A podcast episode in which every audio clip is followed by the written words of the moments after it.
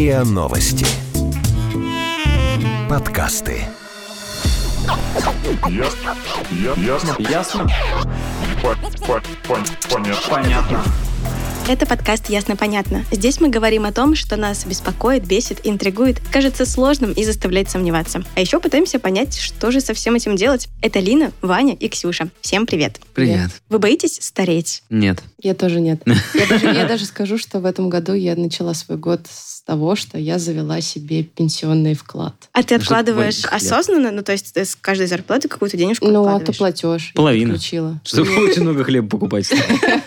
На самом деле здесь другой вопрос. В тот момент ты говоришь, боимся ли мы стареть? Но как бы вот вопрос, в какой момент наступает момент не взросления, а старения. Вот так вот. И с этой точки зрения, не знаю, мне кажется, что я до сих пор пока еще не достиг э, верха своей взрослости. Да, некоторые люди, конечно- я тебе открою истину, что некоторые люди никогда не достигнут той планки, чтобы считаться действительно взрослым человеком. Хотя, с другой стороны, известный факт, что там с какие-то с 20 скольки-то лет у нас тело уже начинает стареть, а не... Мне кажется, что взросление, оно не переходит в старение вот из одной точки, ну, типа у тебя вниз идет. Но это не Нет, так ну работает. почему? Например, кажется, у буфер. старение очень логичное. Там 35 Что, лет, менопауза? э, в 35 лет начинается изменение в репродуктивной системе, соответственно, женщина уже не может там, дальше... А мужик может. Нет, я про деторождение. Ну, мне кажется, от репродуктивного возраста странно отталкиваться. Почему нет? Это как раз середка. Середка, то есть ты до 60 будешь жить? Ну, До 70, что считать не. Вот и поговорили. В общем, мы сегодня хотим поговорить про старость, про старение, про пенсию, может быть, Все, немножко. что вытекает оттуда. да, из все, что этого вытекает слова. из старости, да. Да. И для этого позвали эксперта, Постоянного гостя. постоянного гостя. Подкаст Это- ясно, понятно. Да. Да, да, да. Мне кажется, никто у нас так часто не приходил в подкаст «Ясно, Ну, кроме понятно». тебя, Ксюш. Дмитрий Рогозина, это социолог а, Ран Хикс. Дмитрий, здравствуйте. Да, здравствуйте. Здравствуйте. Я бесшумно смеялся пока, теперь буду шумно.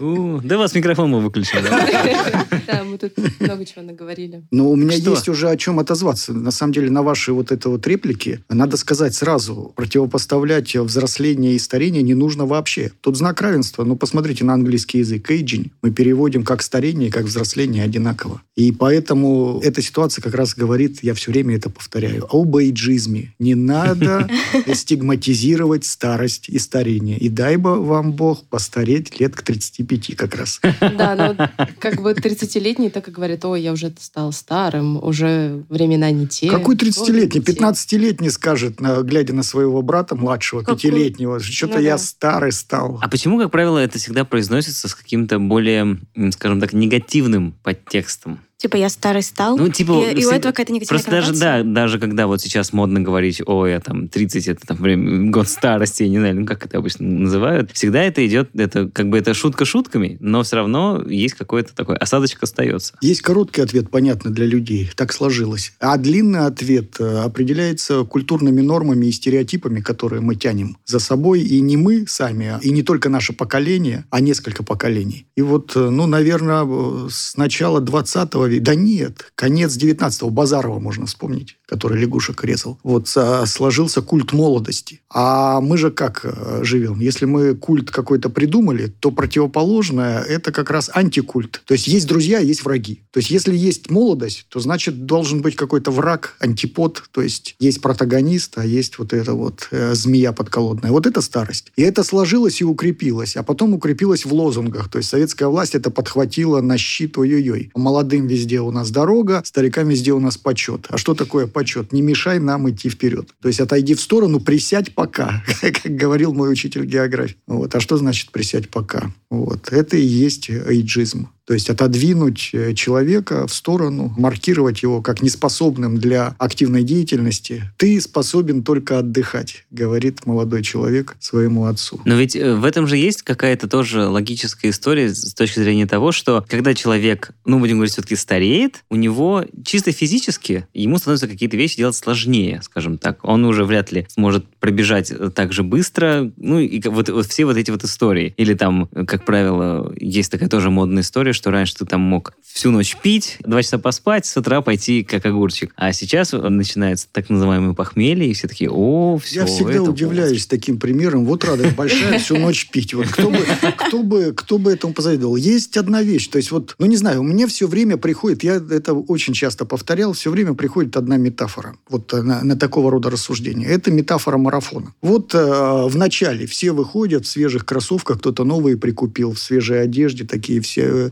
э, радостные. Вот как раз всю ночь пить, что называется. И концовка, когда ноги в крови, пробегают, идут кое-как, кто-то плетется, кто-то уже там расшиб себе, колени сорвал. И вот я представляю такой вот э, мыслительный эксперимент. Подойдите к этим и скажите, хочешь вот сейчас там оказаться, в начале, в старте в самом, свеженьким, вот как будто ты не, не на финише. Да я вообще себе не могу представить ни одного человека, который бежит марафонскую дистанцию, который бы как в день сурка все время хочет, хотел бы возвращаться назад и вот это вот всю ночь пить, что называется. Поэтому здесь резюме такое, что в старости что-то теряется, но очень многое приобретается. То есть теряется быстрота реакции, э, движения, то есть э, желание чудить, придурковатость теряется. А приобретается совершенно фантастическое качество, которое нужно еще заслужить и которое недоступно молодым. Это медлительность. Медленная жизнь – это огромная привилегия человека. И причем во всех отраслях знания. А если вы говорите о стратегическом мышлении, то стратегическое мышление не может быть быстрым. То есть стратегом может быть только медленный человек. Если вы говорите о долгой истории, о продолженном настоящем, об осмысленном взгляде на жизнь и на смерть, то он может быть только медленным. Он не может быть э, быстрым. Если вы говорите об реальном обучении, вот не том обучении, которое нахвастался, экзаменатору выдал, и потом забыл, вздохнул, фу, я опять всю ночь пить. Вот. А если вы говорите об обучении, которое привносит в твою жизнь смыслы и наполняет ее смыслами, не пьянкой до утра, ответом на вопрос, на самом деле, на который очень трудно ответить, и ответ на него и означает такое человеческое бытие. Зачем я живу? В молодости очень трудно на него ответить. Ну, разве что скопировать своих э, наставников, ну, для того, чтобы закончить университет, нарожать детей, стать президентом, там еще что-то, то- всякие глупости. А старик, э, медленно думая, скажет, э, я живу, чтобы состояться человеком. И это гораздо важнее, чем быть президентом даже всей Руси. А старость не чревата мыслью о том, что я, кажется, прожил жизнь зря? чревато. Это самая большая трагедия вообще стариков. Об этом много написано, и не только научной литературы, художественной. И эта трагедия как раз и толкает человека в пропасть. То есть есть болезнь, которая не вызвана старением, а сопутствует старению. То есть чаще есть некоторая корреляция, что в старости она встречается гораздо чаще, чем в среднем возрасте. В молодости тоже, кстати, часто встречается, к сожалению. Это одиночество. Вот это болезнь, ну, как бы психическое расстройство, я бы так сказал, социальное расстройство часто, с которым нужно бороться, она как раз вызвана вот этим вопросом, что прожил ли я свою жизнь не зря. То есть и вот эта вот печаль такая, которая настигает человека, и она, эта печаль на самом деле, это не выдумка и не достижение современного мира. Это печаль из библейских времен. Она называется уныние. То есть самый смертельный грех после прелюбодеяния. Уныние и непонимание смысла своей жизни. Ну, тогда, может быть, это одиночество, оно заслужено. Ты Нет. был там скверным человеком, поэтому ты остался Убивал, воровал. Можно, можно. То есть можно занять такую позицию, но этично она только по отношению к себе. Ругай себя. Вот э, э, кто ты такой, чтобы на другого человека смотреть, в каком бы он положении не был, и говорить э, заслуженно тебе или незаслуженно оказаться одиноким. Этичная позиция – это броситься его спасать даже ценой своей жизни. Вот. Ну, как бы это не пафосно звучало, то есть я смотрю, вы замолчали, перестали улыбаться. Пойду искать на улице одиноких Я, пожилых бы- я людей. бы сказал, вот э, негативная, негативная часть старости. Я все хвалю, но есть же негативы, так же, как и в молодости. Мне кажется, Вот больше по- негатива, да. чем- Нет, нет, позитива больше. Вот негатив в старости – это вот э, неумение остаться в таком легком диалоге, сваливание в, в пафосность. Вот что у нас сейчас чуть-чуть произошло, мы отремонтировали ситуацию. Фаина Раневская, вот отличная старуха. То есть вот она на самом деле демонстрирует нам, что такое счастливая и осмысленная старость. Почитайте ее. Она, кстати, старухой гораздо более интересна, чем молодой девушкой. Но и вообще ее роли, именно старух таких, причем роли проходные, которые там в фильме раз мелькнуло и забыли про нее, но никто не забыл. Вот вам пример того, как старость может быть гораздо более привлекательной, чем молодость. Традиционно, мне кажется, вопрос. Вот мы когда говорили про смерть, мы говорили в первую очередь про отношение к смерти в России и сравнивали это с отношением к смерти, ну, скажем так, за границей. С точки зрения, опять же, понимания смысла старости, у нас же есть вот этот вот классический, ну, будем говорить это слово штамп, что российские старики, они вот тут выживают и как-то так, а вот посмотрите, там немецкие, там Путешествуют. путешествуют, такие все улыбающиеся, веселые, В белых брюках ходят на этих, да. да, на, э, с палочками этими для финской ходьбы и обкатали всю Россию там уже больше, чем там наши старики. И когда вот ты такой смотришь, и ты автоматически начинаешь представлять, что, ну да, в России, наверное, просто нету такого института старости, и из-за этого у нас и стариком быть не очень-то хорошо, как будто бы. Да, как будто за, да, за борт. Ваше мнение в корне ошибочно. Вот здесь речь идет не об институте старости, а об этикете, особом этикете старости. У нас сложился этикет уныния. То есть старику на всякий случай, ну, может, пенсию подбросят или еще что-то э, случится. Необходимо вести себя как человеку неприкаянному, постоянно жалующемуся и чего-то просящему у государства. Это такая народная смекалка. Поскольку у нас э,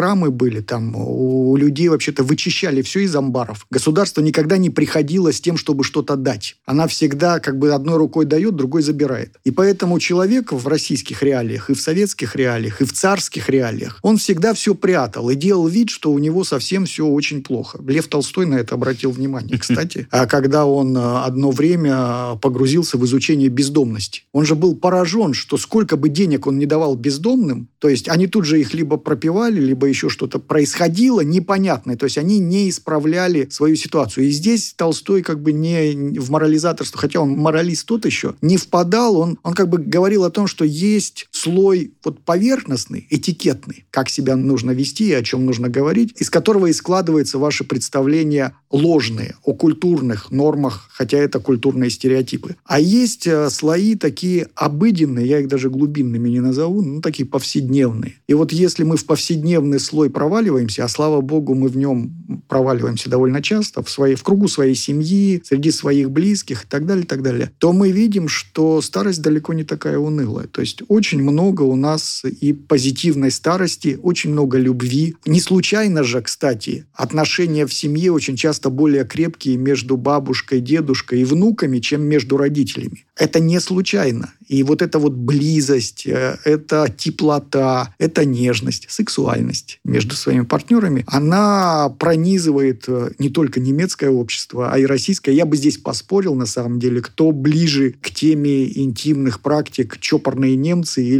вот широкая душа русского.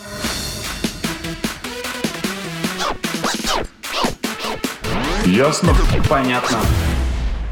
Если вернуться все-таки вот к унынию, ну как будто бы просто вот этот маркер уныния связан с тем, что как бы старики сами себя записывают в это. То есть, ой, я уже старый, я уже все. То есть они сами списывают себя со счетов. Это как будто бы идет изнутри, именно у нас, нет? Да, но здесь с этим трудно спорить. Э, Об этом еще Маркс говорил. Это называется овеществление. То есть, э, если что о чем-то, о чем-то очень много говорится публично и часто, люди сначала начинают в это верить, а потом это становится некоторой э, нормой твоей жизни. Абсолютно правы. То есть я бы здесь, ну, там, э, это все было бы смешки и там опровержение существующих стереотипов, если бы эти стереотипы не пронизывали нашу жизнь и не определяли ее. Абсолютно верно. Старики очень часто опускают руки и не верят в себе. И я не раз встречал людей высочайшей квалификации. Ну, вообще-то, а, среди стариков довольно много людей не только с высшим образованием, но бывших руководителей э, высшего звена, имеющих представление и о стране, дипломатов, ну, то есть кого угодно. И надо сказать, что среди них долгожителей больше. По совершенно разным причинам, не только потому, что у них достаток высокий, но и потому, что они к телу относились более внимательно, путешествовали много и так далее. Вот. И даже вот среди них часто звучит вот это, ну что, мое время вышло. Что я вам насоветую? То есть я ничего сказать не могу. Хотя, если вот прорваться через это не могу, он может сказать гораздо больше, чем любой современный политик или государственный деятель или бизнесмен по одной простой причине, и я об этом еще не сказал, а, самое большое достоинство старости – это свобода. То есть вам очень трудно быть свободными. И мне тоже очень трудно быть свободными. Хотя я уже ближе к старости, чем вы. Вот. Очень трудно быть свободными, потому что мы все время оглядываемся. А как этот подумает? А как это скажется? А если не оглянемся, нам прилетит. Вы посмотрите, что сейчас происходит там с госслужащими. Они слова не могут вымолвить, потому что им раз выговор и еще что-нибудь. А старику терять, ну как бы есть что. Но он понял, что вот, э, вот этот принцип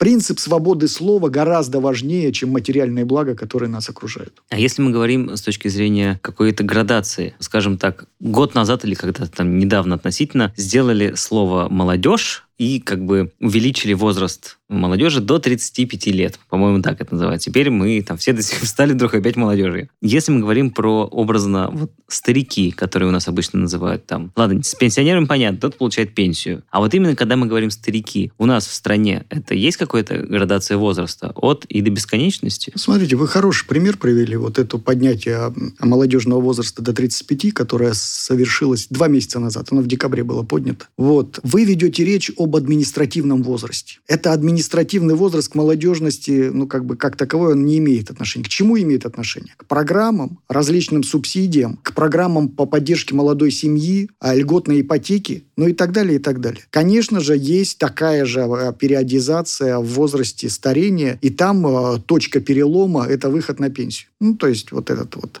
55 и 60 или там чуть-чуть побольше сейчас современные люди. И вот и возникает вопрос, а будет ли дальше подниматься согласно программе реформирования пенсионного возраста возраст выхода на пенсию или все-таки президент скажет баста карапузики, давайте кончились наши танцы, вернем все назад на 60 и 55 лет. Но вновь это не возраст старости, это возраст административный, и мы его называем скорее возраст перехода от экономически активной позиции, то есть занятости, возраст а, неэкономически активной позиции, когда нет занятости, но и он тоже, как бы люди не спешат это сделать, поскольку любой из нас, наверное, ну не любой, большинство так скажу. Большинство из нас э, не откажется от дополнительных материальных обеспечений. То есть все-таки пенсия – это стабильные выплаты, хоть и небольшие, но особенно для регионов, чрезвычайно значимые не только для старика, для всей семьи. Это с одной стороны, никто не откажется. А с другой стороны, очень многие задумаются, а надо ли мне терять экономическую активность? То есть надо ли мне оказываться на этом диване, попивать пиво или там что покрепче, смотреть телевизор? Ну, зачем я тогда живу? И поэтому вообще-то у нас реальный реальное прекращение экономической активности, а я сюда включаю не только а, занятость, которая оплачивается, ну, допустим, уход за внуками, там, какая-то помощь соседям, но когда человек занят чем-то очень важным, там, особенно в этом хорошо себя чувствуют люди ручного труда, ну, то есть те, которые могут руками что-то делать, кого мы называем золотые руки, да, вот, и люди обычно, ну, прекращают отнюдь не с выходом на пенсию к 70 годам. То есть примерно 65, 70. И причем здесь идет уравнивание и мужчин, и женщин. То есть женщины просто чаще выходят, это есть социальное неравенство, на неоплачиваемый труд, но труд у них остается то, что бабушка начинает готовить на две семьи, там, а, кормит свою непутевую дочку с ее зятем там, и внуками, вот, э, это не говорит о том, что она отдыхает. Она на самом деле работает. Это вот вторая занятость, мощнейшая, просто неоплачиваемая. И женщины, на самом деле, я вот с трудом могу себе представить женщину старшего возраста, там лет 70, которая бы сказала, дайте мне свободу от кухни, уберите этих пасынков там от меня, я не хочу больше ничем заниматься. Я хочу отдыхать. Но глупость же полнейшая, потому что ценность труда очень высока. А у нас, к сожалению, огромному идет смешение пенсионного возраста и трудовой экономической активности. И вот эти спекуляции бесконечно поднимать, не поднимать, да что же там такое, заслуженный отдых, отдайте старикам должное, они в большей степени отражают популистские настроения, нежели действительно какие-то реалии старения. Но что значит в России выйти на пенсию? Как это? Для разных групп по-разному. Самое сложное для для мужиков без высшего образования. То есть это практически нет с высшим образованием. Соврал. Потому что без высшего образования есть подушка, так называемые гаражники, подушка безопасности. То есть если я был слесарем, столером, иногда ко мне обращаются, бегут там, Степаныч, помоги, там надо что-то сделать. Вы это имеете в виду с точки зрения зарплаты или с точки зрения именно занятости? Я имею в виду с обеих точек зрения, конечно, но в большей степени с точки зрения востребованности. Ну, что ты чувствуешь, что ты кому-то еще нужен. Не то, что ты чувствуешь, ты нужен. то есть ты можешь ворчать, говорить, да, тво... то есть это тоже у стариков встречается, то есть вот это вот ворчание, защитный щит, то есть отойдите от меня и так далее, да, вы мне не нужны. А потом про себя самые счастливые часы, что вот вы ко мне пришли, если человек расслабляется. Но и деньги тоже. Деньги очень значимы для старика, то есть здесь не нужно это скидывать со счетов, потому что очень часто в российских семьях старшее поколение являются кормилицами большой семьи расширенной. Они как бы помогают встать на ноги детям и внукам, и, и правнукам. Мужчины с высшим образованием, что для них выход на пенсию? Это обрыв э, всех социальных связей, резкое падение, то есть резкое скукоживание социального капитала. И там и уныние. Ну, то есть очень многие, то есть прямо каждый второй, а может быть и больше, с кем приходилось мне говорить, указывал на такой вот очень печальный факт. Вышел на пенсию, сослуживцы даже не позвонили ни разу. Ну, то есть прошел год, а никто не звонит. И я пытался выяснить, а в чем же дело? И э, даже был такой эксперимент у нас небольшой. Мы начали связываться со служивцем. Но есть возможность, у него же телефоны есть, и мы можем связаться и с ними поговорить, и задавали вопрос, а что вы, не, ну, как бы никак? Говорит, да вроде повода нет. Ну, то есть вот это вот интересная вещь, что мы думаем, что нам нужен повод для того, чтобы поддержать а человека. Абсолютно верно, да. Вот когда он помрет, то соберутся все. Ну, то есть получается, что ты разучиваешься поддерживать социальные контакты и оказываешься в ситуации, когда у тебя нет друзей? Нет, ты не, не разучиваешься поддерживать их. Ты умеешь их поддерживать, поскольку всю жизнь только этим и занимался. Просто эти отношения резко обрываются. Очень часто, вот я не случайно про мужчин все веду речь, потому что а, у женщин есть подушка безопасности семья. Они как бы они научаются, страдают, конечно, от этого, что мужики черт знает чем занимаются, а они вынуждены детей поднимать, а о семейном бюджете думать, с соседями общаться, потому что там кран стереотипы. Да, да, да, да, да, да. Ну а как без них-то в нашем э, цисгендерном обществе? Вот. И здесь у женщин есть некоторая подушка безопасности, а у мужиков, которые полностью формировались, социализировались через карьеру, в этом смысле э, женщины, которые так поступают, они чуть-чуточку становятся мужчинами. То есть как пол, он же, даже гендер, давайте без пола. Гендер, он тоже движется, подвижный, он э, обладает еще социальными некоторыми компонентами. Вот. Если ты социализировался только через карьеру, а карьера закончилась, то пустота. То есть не то, что ты не умеешь поддерживать эти отношения, их просто нет, их не становится. Просто мне тут хочется возразить, что да, если ты хочешь, чтобы у тебя не обрывались эти социальные контакты, почему ты ждешь, что тебе позвонят? Позвони, пожалуйста, первым. Ну. Хорошая рекомендация, с нее начинают психотерапевты. Если, если, человек, если человек к ним действительно обращается, но если он об этом задумался и обратился, то там уже и звонить не надо, он разберется, как это сделать. Но это мы, мы вращаемся, вот, или мужики вращаются, которые, они еще не старики, они мужики, которые вышли на пенсию, они вращаются вокруг собственных, ну, предубеждений, впадая в это самое уныние. Я никому а, не нужен. Да-да, спасает на самом деле такие вещи, как баня, допустим. Есть некоторые коллективные ритуалы, даже выпивка иногда спасает. Это вот крамолу я могу похороны. сказать. То есть это крамола, конечно, потому что алкоголизм спасти не может. Но если мы говорим, что они собираются и общаются, и если человек благоразумный, он начинает снижать потребление алкоголя, а увеличивать э, вот эти разговоры, общение, взаимную поддержку, то можно сказать, скрипя зубами, что и выпивка порой помогает старикам выжить. Вот. А если говорить о женщинах, то этот переход более компенсирован. Вот, ну, я имею в виду, опять же, не женщин вообще, а женщин, которые которые сейчас 55 лет, 60 лет, подходят к предпенсионному возрасту. Это определенное поколение. Все-таки тут вот, когда вы говорите, стереотипы, стереотипы. Ну вот мы живем этими стереотипами. Они продолжают работать, к сожалению, очень у многих у них нет уже мужей по тем или иным причинам, потому что очень много одиноких в предпенсионных возрастах. Слава богу, у нас появились не только службы знакомств, но и э, гаджеты, позволяющие нам знакомиться. В общем, на Тиндере количество женщин вот этого предпенсионного возраста просто зашкаливает. Мне интересно статистику, кстати, посмотреть, тиндеровскую. Какая там доля? То есть женщины, как бы получая вот эту вот свободу очень часто от идиота-начальника, Потому что, ну, если мы посмотрим позиции, которые занимает женщина там на производстве, в организациях, то здесь неравенство проявляется и в какой степени. То есть, а если вы, ну, просто пример из моей области. Если вы посмотрите на факультеты социологии, то там одни девочки вообще учатся. То есть мальчика еще, ну, то есть его надо поймать. А если и увидишь мальчика, то с длинными волосами, с патлами сидит под девочку. Вот. А если вы посмотрите на профессорско-преподавательский состав и будете подниматься все выше и выше. Ой, женщины в науке – это вообще отдельная тема.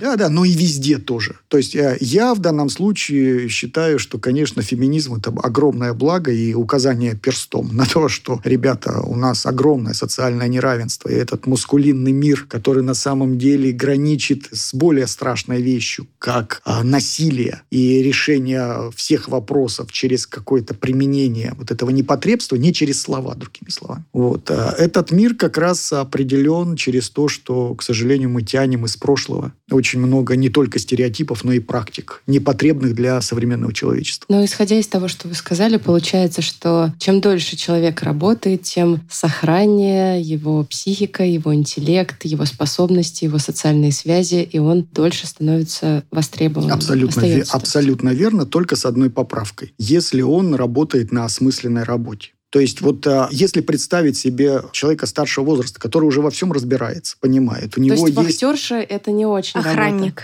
Да нет, нет, я бы здесь по профессиям, ну, вахтерша в каком-нибудь вахтанговском театре или там я, в Большом. Я мечтаю в есть- старости продавать билеты Конечно, театральные. не-не-не-не, здесь не в профессиях дело. Любая профессия, то есть старик э, тем и отличается от молодежи, что он не стигматизирует профессии. То есть любая профессия интересна, и в ней есть элементы творчества, не побоюсь этого слова. Проблема здесь заключается скорее в межличностных отношениях начальник-подчиненный. А вот а, человек уже с осмысленной позицией, с пониманием с, как бы своего места в этой жизни, он не будет выполнять, сломя голову, поручения, которые, ну, ну, не пришей кобыле хвост. На кое это нужно? И вот если человек старшего возраста смиряется с этим, то есть он может конфликтовать, а может махнуть рукой и сказать, ну ладно, буду делать, бумажки эти перекладывать, и начинает это делать, то никак нельзя сказать, что э, его занятость способствует его активному долголетию и так далее, и так далее. И в этом смысле здесь мы видим трагедию государственной службы. То есть люди, которые продолжают работать и перекладывать бумажки в пенсионном возрасте, получая при этом, может быть, хороший доход, но понимая, что они занимаются не пойми чем, могут вызывать только сочувствие.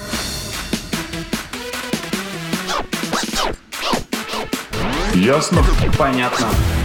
Если мы говорим, опять же, про, ну, когда мы смотрим, там, не знаю, ну, не с высоты своего возраста, а скорее... С низоты. С низоты, да, своего возраста на такого уровня людей. В принципе, есть ли какое-то, понятно, наверное, плюс-минус есть отношение и к старости, и вот к этому возрасту у людей, там, будем говорить, там, 20-30 лет. И отличается ли оно от, скажем, такого же отношения, подобного, может быть, отношения к такому возрасту, опять же, у молодежи в других странах, просто приводя пример сразу той же Азии, где, например, или наших южных регионов, где отношение к старости как будто бы кардинально другое. Ну, вы тоже опять, мы все время в стереотипах этих плаваем. Давайте Надо же на Европу. разбираться. Ними. проверяем, да. Надо же разбираться. Да, давайте на Европу посмотрим, что там на Азию. Мы все-таки европейская страна. Хоть нас отрезали, но какие-то границы открыты. Вот молодежь, то есть вот теперь мы знаем, что это до 35 лет, благодаря нашему государству, спасибо партии родной. А молодежь а, у нас более похожа с европейской молодежью, нежели старики с европейскими стариками. И это, ну, как бы вселяет оптимизм и держится на оптимизме. Молодежь очень оптимистична. Ну, по отношению к другим а, возрастным группам, даже не социальным, возрастным группам. То есть, э, как правило, э, до 35 лет э, строятся планы. Даже если девушка живет с каким-нибудь непотребным хулиганом, который учиняет домашнее насилие, она все равно мечтает о том, что, ну, как бы что-то может быть исправлено. То есть, вот эта вот позиция уныния встречается гораздо реже, и это нас сближает. А другое дело, что нас отличает россиян от э, европейских стран. В будущее это мы смотрим с оптимизмом, только его не видим. То есть я вот здесь услышал про пенсию, открытие пенсионного вклада, но это крайняя редкость. Такого вообще нет. Хотя, как если посмотреть на это здравым смыслом, это больше похоже на какое-то компенсаторное открытие. Да. Потому что, ну, Скорее что, с этих- всего, да. что с этих денег? Мы же Что понимаем, будет что... с нами через 10 лет? Да, мы не знаем, что с нами будет через год, к сожалению. И в этом смысле молодежь абсолютно не думает не только вот о накоплениях, но к чему ее склоняет государство. То есть, то есть вот, вот эти все разговоры про финансовую грамотность, про то, как вы будете... Задумайтесь о том, как вы будете помирать, то есть на какие деньги. Вот. Молодежь не задумывается даже не о деньгах. О них задумываться сложно вот по этим причинам неопределенности. Она не задумывается о принципиальных как бы вещах, где ты хочешь жить старости. А это ведь приводит к тому, что ну купил какую-то квартирку, то есть ты не думаешь о том, как ты будешь жить вот здесь или в другом месте. У тебя не строятся планы, и это повсеместно. У нас отсюда идет вот такое вот отчуждение, там, ой, кабала ипотечная, то есть и у нас вообще сама ипотека воспринимается как ужас ужасный. Тоже оправданно, кстати, то есть именно в нашей специфике. Почему там берут, идут на эту ипотеку и тоже выплачивают всю жизнь? Потому что там есть некоторая перспектива планирования не только товаро-денежных отношений, но и пребывания тебя в каком-то месте. Допустим, я хочу жить там в Лондоне, и для этого я делаю это. Я намеренно сейчас говорю, за пределами даже России. Для москвичей это вполне э, как бы доступные мечты. Но и это не происходит. Если он и переезжает в Лондон, то каким-то, ну, странным образом так получилось. Куда-то там улетел, в кого-то влюбилась или влюбился, и вот там осел. Все. Так а мы не верим в себя, что ли, получается? Мы не верим в будущее. То есть, причем оно у нас очень скукожено. То есть, оно у нас такие вот розовые облака, оно у нас облачное, которое вот мы руку туда в облако протянули, и оно покрылось Оно испариной. мокрое.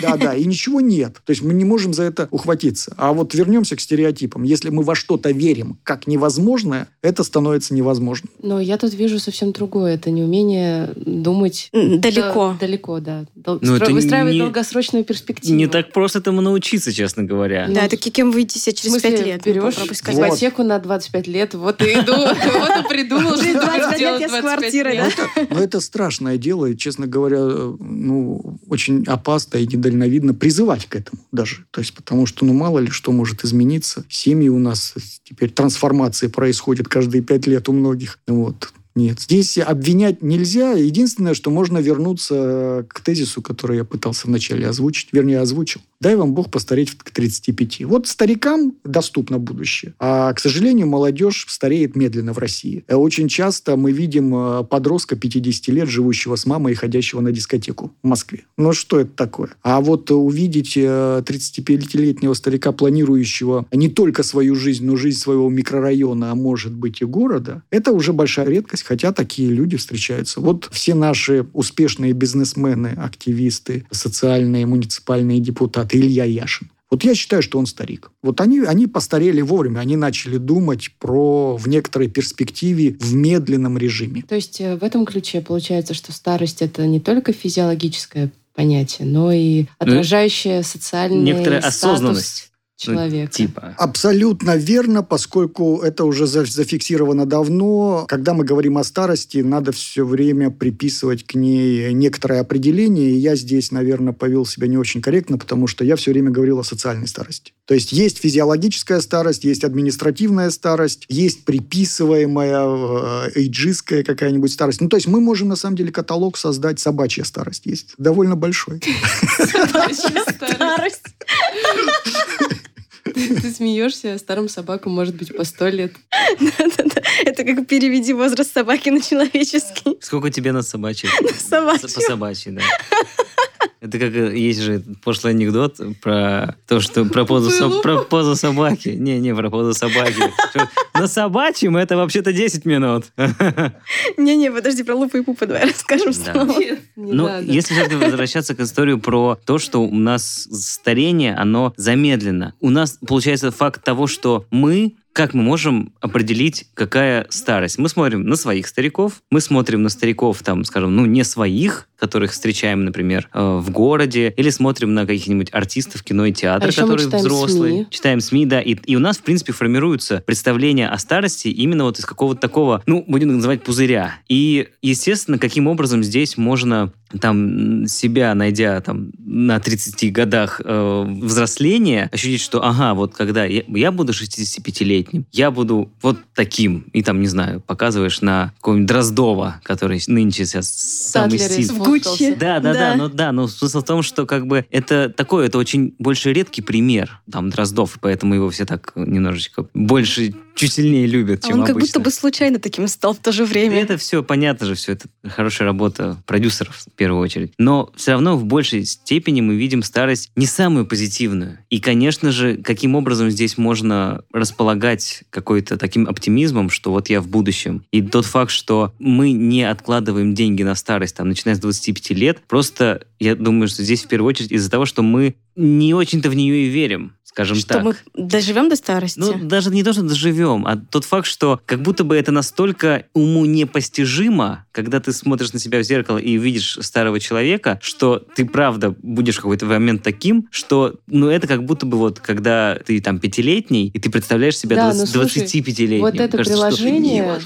Face, фейсап. да, где, Который- где ты себя старишь, оно же очень популярное. Людям Ну, очень и интересно, в таком как они случае, будут бл- выглядеть бл- в благодаря этому FaceApp у я буду выглядеть как какой-то седой алкаш. Вот. И что же мне теперь это? Надо вот так? Ну да, Но да, это не совсем правильная визуализация, но что ж. Нет, мне- Могу мне- тебе скинуть фотку эту. Мне кажется, мне кажется, начало было более оптимистичным, чем атрибуция к FaceApp у. Я бы вот то, как вы начали, вас просто бы приписал куда-нибудь к администрации президента разрабатывать дорожную карту социализации молодежи. Потому что а, то, что вы обозначили, это самая большая беда, на которую обращают внимание очень многие некоммерческие организации, определяемая как невидимые старики. Почему молодежь на Западе быстро стареет? Ну, тире взрослеет, да, aging. Потому что все старики видны. Если вы идете по какому-нибудь курортному городку, где хорошо, вы в 7 часов вечера видите одних стариков. Все кафе заняты ими. Кто-то попивает пивко, кто-то кофе, кто-то целуется полностью в сединах. Причем этот кто-то будет на инвалидной коляске, и это вызывает даже не умиление. То есть люди уже даже, как бы мы бы могли сказать, не замечают. А почему? Потому что это обыденность. То есть это вот это мир, который нас окружает. А что мы видим? Мы видим либо боль какую-то, то есть не дай бог по телевизору покажут какой-нибудь дом престарелых отечественный. Но это же ну, мурашки по коже. Их любой скажет, не дай бог мне дожить до вот этих вот э, лет полной недвижимости. Либо видим, ну, действительно, вот э, селебрити, которые в большей степени как бы подготовились. Не есте... а, не- и- и здесь нельзя их как бы упрекать в этом, но они специально готовились вот так выглядеть на телекартинке. И это формирует совершенно искаженный образ старения. Единственное, что нас спасает, еще держит на плаву, иначе мы бы как эти не поплавками были, а грузилами свинцовыми ушли бы давно на дно. Вот. Это то, что у нас есть родные, к счастью. И счастливые те, я все время это повторяю, у кого живы не только родители, но бабушки, дедушки. Вот чем дольше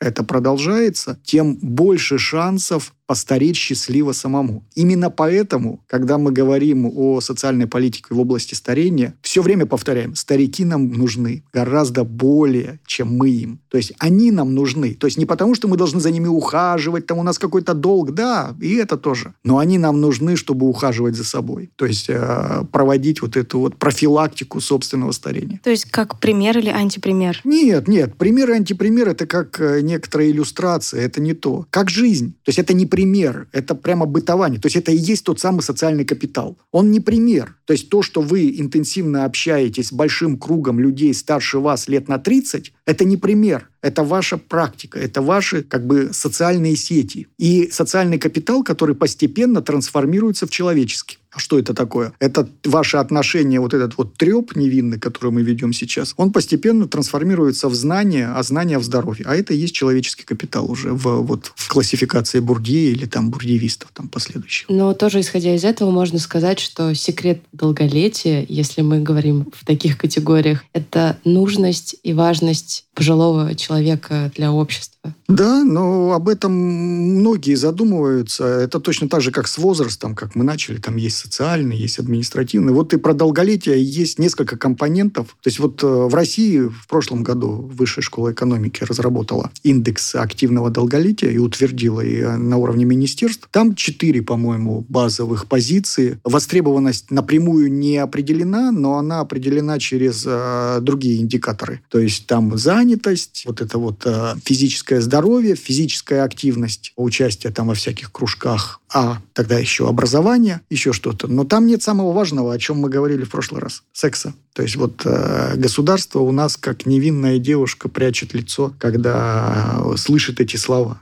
И совершенно напрасно, потому что сексуальность, интимные практики – это такая же сфера человеческой жизни, как, не знаю, как рыбалка у кого-то или там... И, нет, гораздо больше, конечно. Какая же это рыбалка? То есть это может быть только у подростков рыбалка, у, у мальчиков. Вот. Э, как любая сфера жизни, ну, наверное, сопоставимая с ней, это здоровый образ жизни, какой-то уход за телом, там сильные увлечения какие-то. Например, кто-то киноман или кто-то чтец книг. Вот чтение книг тоже требует обучения. Или там э, просмотр фильмов каких-нибудь с Канского фестиваля, а не только голливудских блокбастеров, требует обучения. То есть привитие вкуса, иногда насилия над собой. Вот точно так же иногда насилие над собой требует развития сексуальных практик.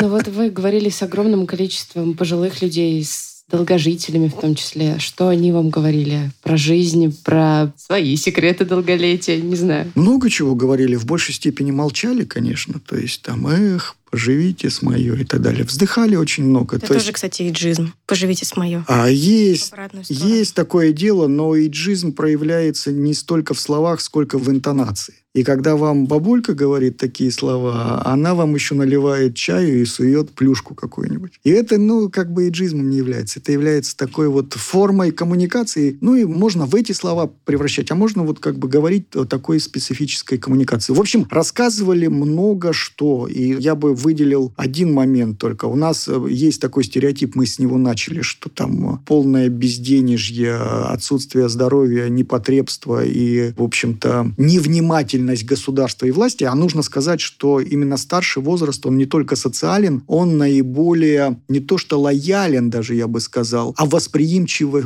государству то есть к власти. Старик больше смотрит на государство, чем молодой человек. Не только для того, чтобы подчиняться ему, но чтобы чувствовать в нем какое-то партнерство, то есть отдачу. Какую-то защиту, наверное. А, в том числе, но я бы защиту заменил на слово стабильность. То есть оно более как бы такое вот то есть, чтобы была какая-то уверенность в завтрашнем дне, хотя бы экономическая, но не социальная. Вот. И э, старики, когда говорят вот э, об этом всем, стереотипно на телевидении они говорят в негативных тонах обычно. Ну, то есть такие жалобы, жалобы, жалобы, вот эти подонки, эти уроды там, все такое. А когда э, начинаешь говорить с ними вот как бы за чаем, иногда, кстати, стопка появляется вот э, на столе. Я не агитирую за алкоголизм.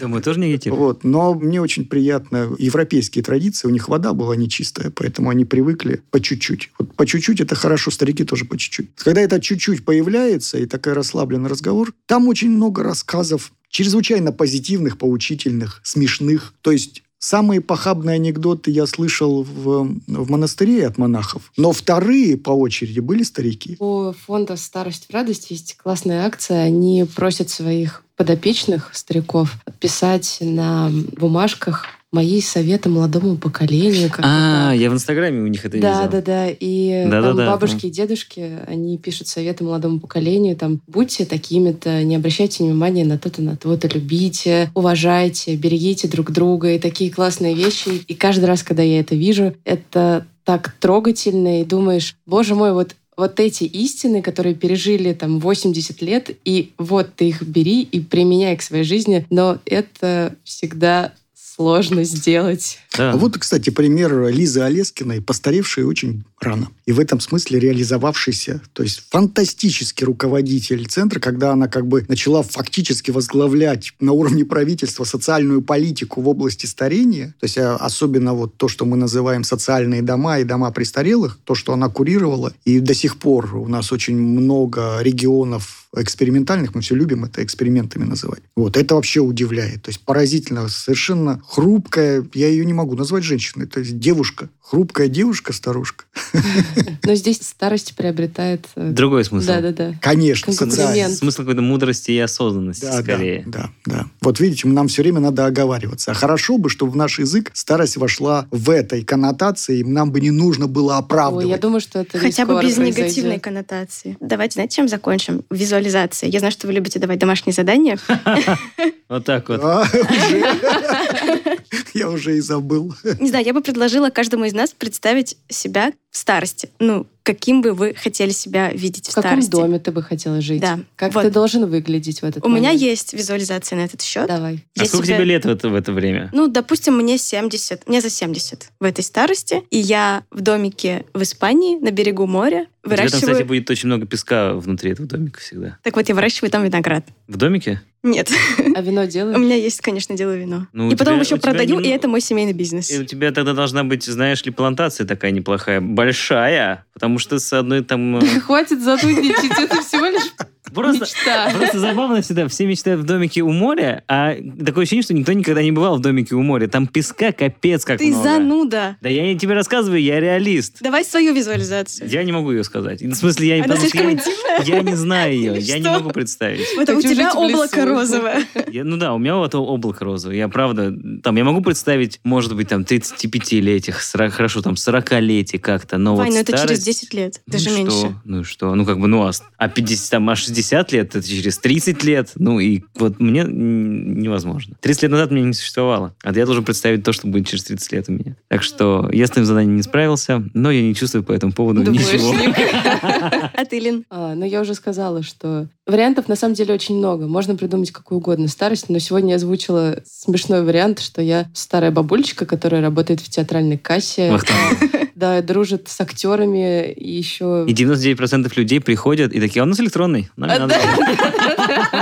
Да, но я думаю, что когда у них будет, ну да, за 70, наверное, такой опции каждый раз, да. не будет существовать. Но это одна такая милая мечта. На самом деле можно придумать много разных вариаций приятной старости, которой будет приятно стремиться. А у вас, Дмитрий? Я хочу, чтобы у меня не было своего дома старости. Чтобы мои дети, у меня сейчас трое, жена не хочет четвертого. И это для меня большая печаль. Вот, э, чтобы мои дети разъехались в разные места, ну, хоть кто-нибудь точно бы жил за границей. И они были очень благополучны, так настолько благополучны, чтобы у них дом был большой, и в них в у каждого в доме была комната для меня, а я бы с женой э, путешествовал на трейлере на таком. И у моря тоже был, но и в горах, и на севере. Обалдеть. И вот Можно я я бы- украду вашу? Это же... Дети спасают дети. Вот я, я сейчас возвращаюсь к тому, что государство у нас э, кричит о демографической политике, как правило, раздавая деньги, там, э, материнский капитал, а нужно об этом кричать совсем по-другому. Ребята, задумайтесь о своей старости. Ваши инвестиции не в, не в фонды и не, не в открытые счета детей. И делайте так, чтобы они были вам близки, и чтобы они приютили вас. Отдавайте все им, а потом, потом вместе с ними наслаждайтесь жизнью. Ну все, было Ксюш, так не плачь, хорошо. не плачь, не плачь. Ну что, песня? Песня, да. Я подумал, что, ну, раз мы говорим про старость, ладно, поставлю старого. Я просто подумал, что здорово послушать э, Олега Нестерова с его группой «Мегаполис». У него есть такая песня, называется «Супер танго». Очень крутая композиция. Не очень свежая, конечно, но, тем не менее, она примерно вот про то, о чем мы говорили. У нас в гостях был социолог Карн Хикс Дмитрий Рогозин. Дмитрий, спасибо, что пришли. Спасибо. Это был подкаст «Ясно-понятно» и его ведущие Лина, Ваня и Ксюша. Всем пока. Пока. Пока.